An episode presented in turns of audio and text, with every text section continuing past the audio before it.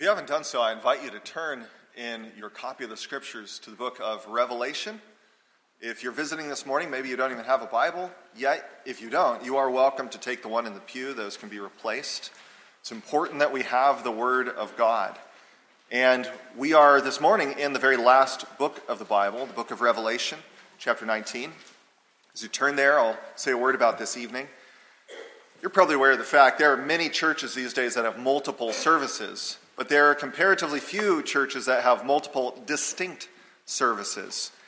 And our church maintains a tradition that was taken up during the Reformation from the early church, one of having two distinct morning and evening service in order to round out the spiritual diet of God's people. Often one will be catechetical, it moves through the major doctrines of the faith in an orderly way. The other one will go through a book of the Bible. It's not always identical to that, but that's usually what's happening. It balances out the diet of the church. It's also a big part of how we hallow the Lord's Day and spend time ministering to one another. This evening, we're going to break from 2 Samuel. We've been working through that book. We'll come back to it. But we're going to break for a little while to spend a number of weeks looking at some of the parables of Jesus and understanding what their purpose is. What does the Lord do through them that makes them distinct? But this morning, we're also going to take a break. For four or five months now, we've worked through the doctrines that we confess as they are laid out in the Heidelberg Catechism. This morning, we're going to break for a month or two. Now, the last point we were at, we were looking at Lord's Day 21. We were looking at the doctrine of the church. And I mentioned at that time that there are many different metaphors contained in the Bible that help us to understand the church. Who are the people of God? How do we relate to them? How do they relate to the world? And we looked at the church as the flock of the Lord. This morning, we're going to turn to another one of those metaphors because for two months, we're going to look at these different pictures, ways that we picture the people of the Lord. And this morning it is the metaphor of the church as the bride of Christ. I wonder if some of you children have heard that before, that the church is the bride of Christ. Well, this morning we learn why we say that. Why do we believe that? Hear together with me the word of the Lord beginning at verse 6 of Revelation chapter 19. Then I heard what seemed to be the voice of a great multitude, like the roar of many waters and like the sound of mighty peals of thunder, crying out, Hallelujah, for the Lord our God, the Almighty, reigns. Let us rejoice and exult and give him the glory, for the marriage of the Lamb has come, and his bride has made herself ready. It was granted her to clothe herself with fine linen, bright and pure. For the fine linen is the righteous deeds of the saints. And the angel said to me, Write this Blessed are those who are invited to the marriage supper of the Lamb. And he said to me, These are the true words of God. Let's ask the Lord's blessing upon these true words. Heavenly Father, we thank you for speaking such wonderful things to us. What joy the people of the Lord, what thrill they will feel on that day when they hear the great shout of a multitude no one can number praising you. We ask that you would cause by your Holy Spirit some of that joy to penetrate our hearts this very morning as you show us from your word who we are, how we are called to live. We ask these things for your glory, trusting in your Spirit through our Savior Christ. For in his name we pray. Amen. Where did the book of Revelation get its name from? It gets the name from the very first verse of the book, where it says that this is a revelation or the revelation of Jesus Christ to John, one of the apostles. And the word revelation means simply a revealing, something which has been made clear, which formerly was perhaps obscure or even unknown. In the book of Revelation, Jesus is revealing things for the people of God that we need to know. It is a book that has at the very beginning the promise that everyone who reads these words will be blessed by them. Now, what does he reveal in this book? He does not only reveal events that were to come, which are being fulfilled, but he also reveals the perspective from which God sees these realities. That is very important. Revelation gives you corrective lenses. It helps you put on the glasses to see things the way that God sees them because the world teaches us to look very, very differently upon things. For instance, by and large, how does the world regard the whole panoply, the big group of various religions and belief systems? In general, even if people don't personally believe in this or that religion, the idea is that they are beautiful, respectable, pure in their own way. But in the book of Revelation, we get a very different image from Christ. In fact, our very chapter in verse 2, where Jesus personifies any religion or belief system that is opposed to the true gospel and to true submission to Him. He says in verse 2 that they are to be seen as, quote, the great prostitute who corrupted the earth with her immorality. And if we have any idea of the tendencies, both outwardly and spiritually, of false religion, we see that this is not too hard of a claim. Even so, the world teaches us at times to look upon the people of God as undesirable, as ugly, as worthless. That those who hold fast to Jesus Christ alone for salvation and as their highest authority, these are the offscourings. They are to be scorned. But what you see in the book of Revelation is a very different impression. Christ looks upon his people as his bride. And that means that if you are a believer, he looks upon you in a certain way that that metaphor has to give you some richer understanding and appreciation for. And in turn, the Holy Spirit this morning is teaching you, again, perhaps reminding you, look upon the people of God as a beloved, as a beautiful bride. And in turn, that means that we are to respond in a specific way to Christ, who is the bridegroom.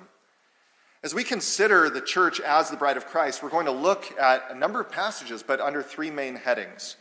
I'll announce each of them as we come to them, but basically it's this. First, we're going to look at what this says about the bridegroom. What does this metaphor tell you about your Savior, about your Lord? And secondly, we're going to look at what it says about the bride, about the church as a people. But then, third, what does this say about how you relate to the church? Because there's more to this metaphor. There's also the phrase that occurs throughout the scripture friends of the bridegroom. Believers are part of the bride, but they are also friends of the bridegroom. They have a certain way they should behave towards Christ, knowing that he loves his church. So these are the things that we consider this morning, beginning with that first point I mentioned, the first major heading. What does this reveal to us about Christ? If he is the bridegroom, then the Holy Spirit declares to you this morning from his word that he has a distinct care for a distinct people. He has a distinct care for a distinct people, and he wants that to sink into you when you consider how he relates to you now. Now, imagine for a moment a doctor. And this doctor is a man who is engaged. And in his course of work of nature, he's going to care for a number of different people, probably quite a few of them women. It's totally appropriate for that doctor to show care to different women. But it would be inappropriate now, as an engaged man in particular, for him to show the same care and identical love to all women. How would he explain to his fiancee otherwise if there was not a different way, a different degree, a different duration of love that he has for her from them? Even so, to say that Christ is the bridegroom means that while he may care for all kinds of people in the world, he has a distinct love for his bride. Scripture communicates that to us in a number of ways. Throughout the Bible, we find the people of God, not only individually, but corporately as a body, called the elect. The elect, literally the chosen. And when a man commits to a woman, he has to make a choice. And the Lord has made a choice to have a distinct people. Ephesians 1, verse 4, for instance. Blessed be the God and Father of our Lord Jesus Christ, who has blessed us in Christ with every spiritual blessing in the heavenly realms. For he chose us in him before the foundation of the world. Now, we have to appreciate for a moment, we can't put our heads in the sand. We have to appreciate that through much of history, even to this present day in some places, the people getting married often had very little involvement in that choice. Maybe they had a certain amount of veto power. Typically, it was the father who made arrangements on behalf of his son about whom he would marry.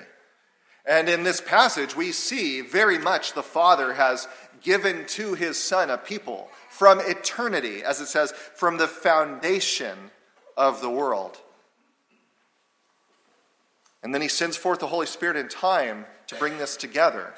Now we rejoice. Christ likes the selection according to grace. But the Father has purposed for himself a distinct people pledged to the Son. And on what basis? Even as I said, it's according to grace, not according to her natural good looks, so to speak. The Lord did not look from the past into the future as though he's back there and not beyond time and space. He didn't look into the future and see who would have the right kinds of qualities, who would be beautiful, so to speak, by nature. In fact, the church, if anything, improves with her aging because he gives her everything that she has. Revelation, verse 7 of chapter 19, look with me there. Let us rejoice and exult and give God the glory, for the marriage of the Lamb has come. And then verse 8 it was granted her to clothe herself with fine linen, bright and pure. The world expects very often love on different terms than the love that Christ has towards his people. It has to do with making a choice from eternity to be gracious because if he looked ahead to find good, he would not have, he'd be a bachelor still. If he looked for natural spiritual purity, he would see only nakedness and ugliness. It was granted to her to be clothed, to be adorned in beauty. And there's a picture of this in Genesis. In Genesis 16, Abraham, who in many ways symbolizes the Father by God's providence, sends forth his servant Eliezer, going forth like the Holy Spirit, to get a bride for his son Isaac. And she's selected by the most uncanny of processes. You can read about it there in Genesis 16. But upon choosing her, which she willingly receives as a picture of the church, then this servant Eliezer presents certain gifts and garments to her, signs of her being betrothed. He gives her what makes her so beautiful. And even so, Christ has a distinct love for his people and it's reflected in many different ways. In fact, turn with me and look at Ephesians chapter 5.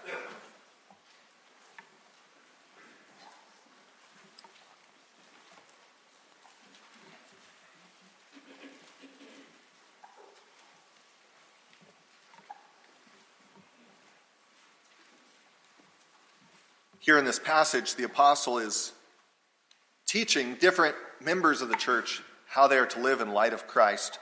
And he says, Ephesians 5, verse 25, Husbands, love your wives as Christ loved the church and gave himself up for her. There it's speaking about his willingness to die for her and then to serve her in his resurrection. Often in cultures, women would bring a dowry, a certain amount of money or property, into the marriage. In the case of Christ and the church, we were poor. And he gives the most valuable thing. He's willing to lay down his life. God himself takes our flesh to bear our burden, to redeem us from danger. And that sets the status for how husbands are then to relate to their wives. Tall order. Verse 26 that he might sanctify her, having cleansed her by the washing of water with the word, so that he might present the church to himself in splendor, without spot or wrinkle or any such thing, that she might be holy and without blemish. He accepts her in her fallenness, in her filth, in her blemishes, and then proceeds to cleanse and transform her. This is the way that Christ relates to his church, being the bridegroom. And the scriptures tell us, for instance, in Revelation, that he desires to crown her above the angels. That is you. We're not talking about some other people, a hypothetical church. It is the very individuals who believed on Christ whom he will place as the queen above all other creatures. And for how long? He's not like some king who tires of his wife and says, Get me a different one. He desires everlasting union and intimacy with his people, of which the earthly counterpart was only a picture. How many people spend their whole lives seeking the idol of human intimacy? Not understanding it was only a faint shadow, the tiniest picture and taste of the reality which is in Christ for those who trust him. Revelation 21, verse 3 John says, I heard with a loud voice from the throne saying, Behold, the dwelling place of God is with man. He will dwell with them, and they will be his people, and God himself will be with them as their God. The context there is of the bride appearing on that wedding day. He sees the church coming down from heaven like a bride adorned, and what does it say? God will dwell with them. This is why husbands and wives live together at the end of the day. It's not cost saving. It's because we are imaging the desire of Jesus Christ, according to the gospel, to dwell graciously with his chosen people forever. And so the Lord has a distinct love for a distinct people. What about us, though? What about the church? What does this metaphor say for you? And this brings us to our second main heading as we consider what it means to be called the bride. This means that we, in turn, have a distinct devotion to our betrothed, a distinct devotion. I imagine quite a few of you have some familiarity with what is involved for most women on their wedding day in terms of getting ready. You've probably been there, many of you, and I can say that I have been there too because I think many of you know for 10 years I was a wedding photographer. And so I was literally present for dozens and dozens of instances where women in you know different cultures, different backgrounds, different individuals, and yet there's a commonality in terms of the sometimes anxiety, the focus on readying oneself to be in the presence of the groom. Sometimes that process begins hours earlier. There was one wedding uh, at the Sara Lee headquarters. I was at, and it was uh, a couple, the woman asked me if I could show up to begin taking photos at 4 a.m. The wedding was at 4 p.m. She needed almost the whole time. But the reason was because she was from India, and in their culture, they adorn the entire body with henna, all these dots and lines and things, and it takes hours. Even so, the church has for a much longer time and with greater focus and love been readying herself, as it says in verse 7. The bride has made herself ready.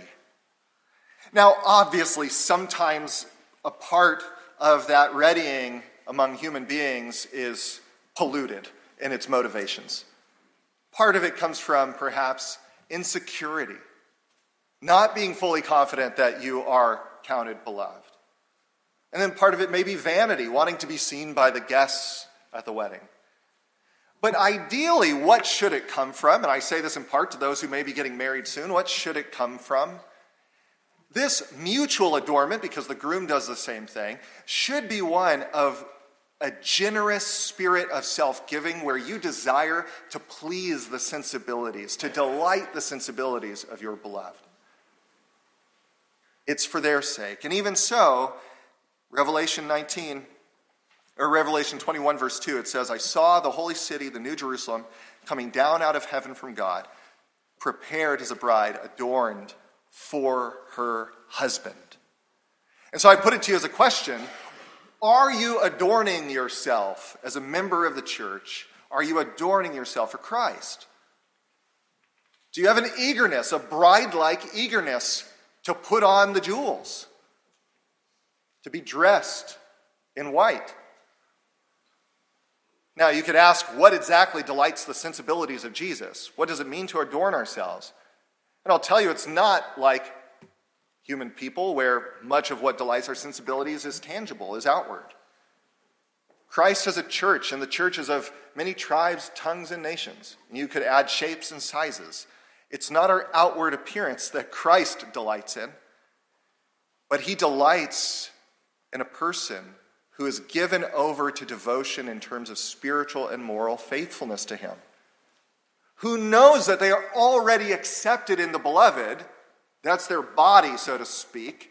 But then they want to put on something additional, decorative, beautiful, and that is our lives of Christ like godliness. Look at verse 7 again, Revelation 19. The bride has made herself ready. She didn't just sit around, she made herself ready. It was granted to her to clothe herself with fine linen, bright and pure, for the fine linen is the righteous deeds of the saints. Do not make the mistake, Protestant believer with whom I agree, do not make the mistake of simply saying, well, she's clothed in the imputed righteousness, the credited righteousness of Christ's obedient life. That's true. We are justified through faith alone in Christ. But that is not what this verse is talking about. This verse is very much talking about something subsequent sanctification, which Christ finds beautiful.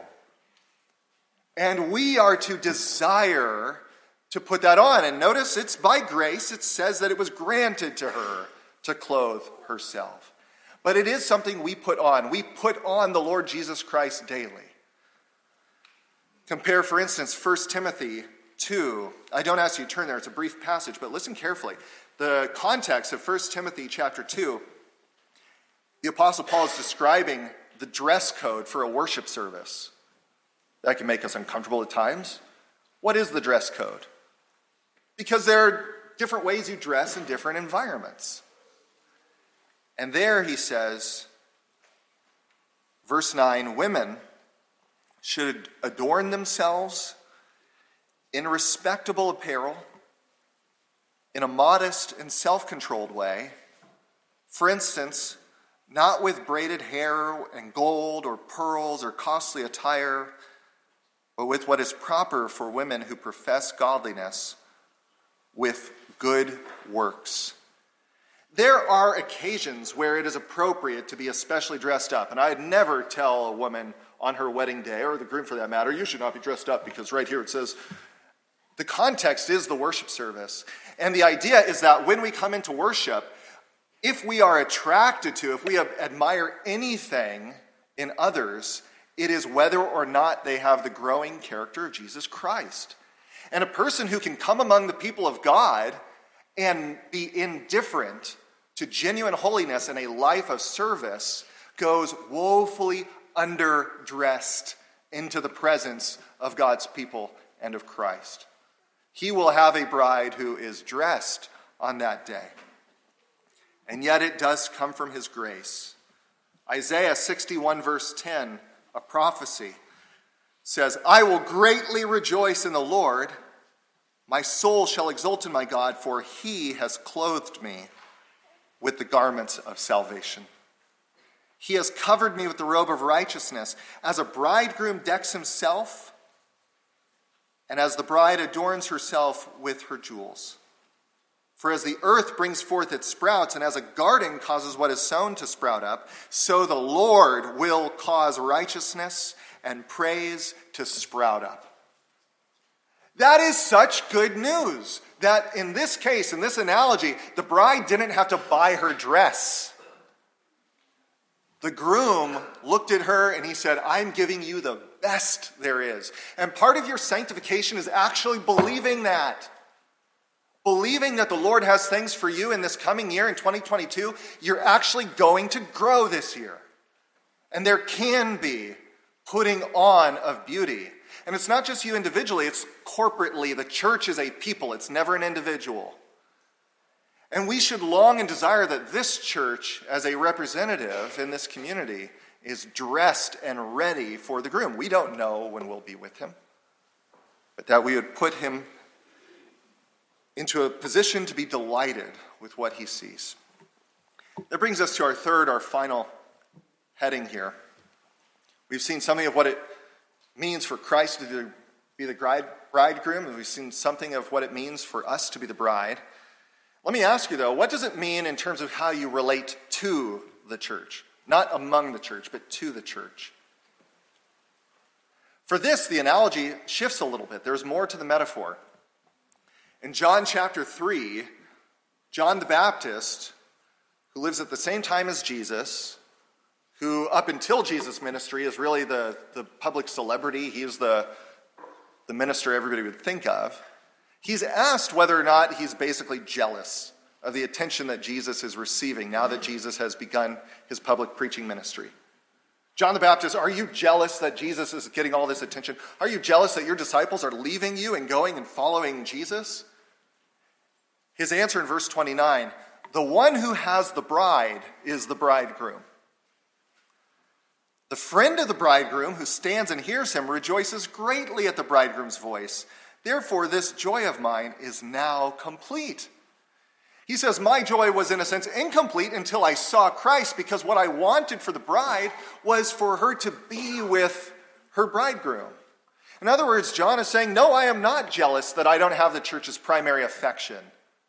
That belongs to Christ. No, I am not jealous that the church doesn't submit to me finally.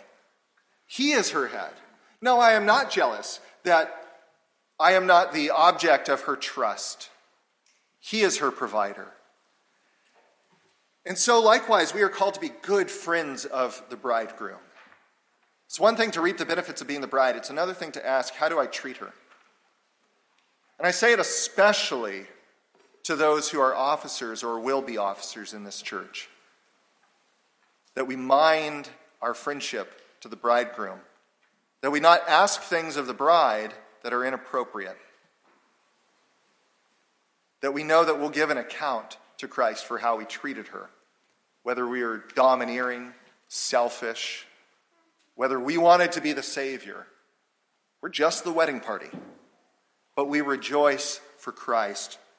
He must increase, we must decrease. And so we are to be good friends to the bride. By way of conclusion, I just have a few questions for you.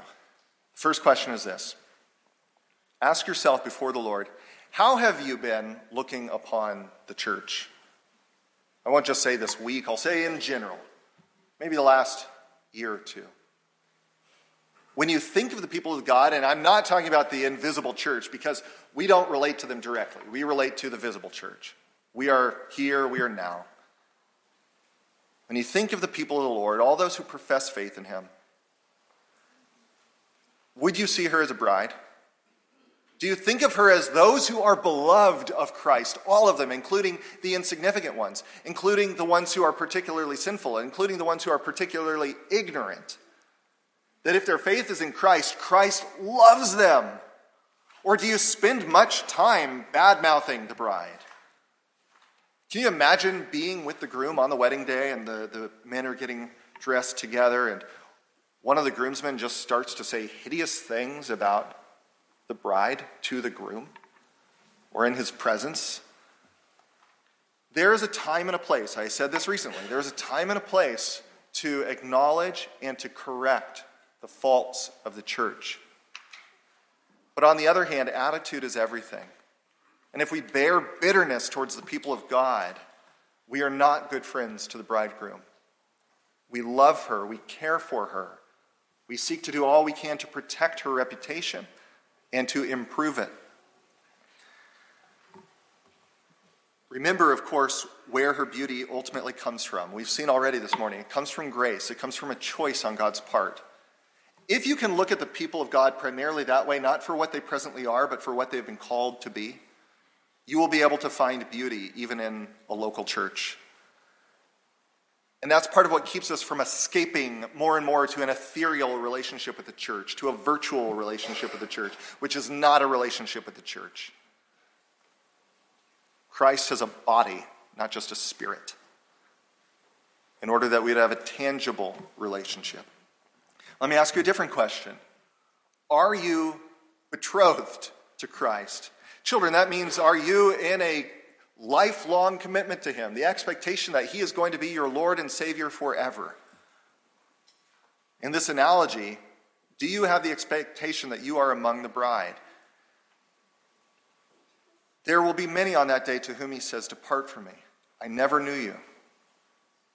And so you ask, well, on the one hand, we are saved by in Christ alone. On the other hand, it bears evidence. You ask yourself, am I readying myself in the ways that we've seen? Perhaps even more tellingly, do you have an excitement to be with Christ? Is he the one you're looking forward to? David said, Whom have I have but you, O Lord? There is nothing I desire beside you. Do you desire Christ? And the way to desire him is more and more to discover who he truly is. If he seems undesirable, it's because you don't understand who he is. If you have not yet been betrothed to him, do not wait. Our very text speaks of those who are invited. But then, Revelation 22, verse 17, the way that the Bible closes, because this is one of the major metaphors of Scripture. Revelation 22, verse 17, the Bible closes with the words, The Spirit and the bride say, Come. And let the one who hears say, Come. And let the one who is thirsty come. Let the one who desires take the water of life without price. You don't have to pay anything. Coming is believing. It's believing upon the promise that Christ receives all who desire salvation in him by grace. We trust him. In this analogy, we might say he extends his hand of marriage, and we say, I do. But we know that it's purely of grace. If you have not believed, believe and then have the assurance he is faithful. Now, if you have believed on him, I have only this to say it's an encouragement, an exhortation. Cherish the distinctiveness of his love for you. Do not forget that it is different than the love he may show, the care that he may show towards the world at large. It is a faithful love. Isaiah 62, verse 5 says, As the bridegroom rejoices over the bride, so shall your God rejoice over you. He rejoices over you. And for how long will he do that? You've heard it said, probably, always a bridemaid, never the bride. The believer says the opposite always the bride. Always the bride, because he will not cease to be faithful. Let's ask him to bless us even as we seek these things.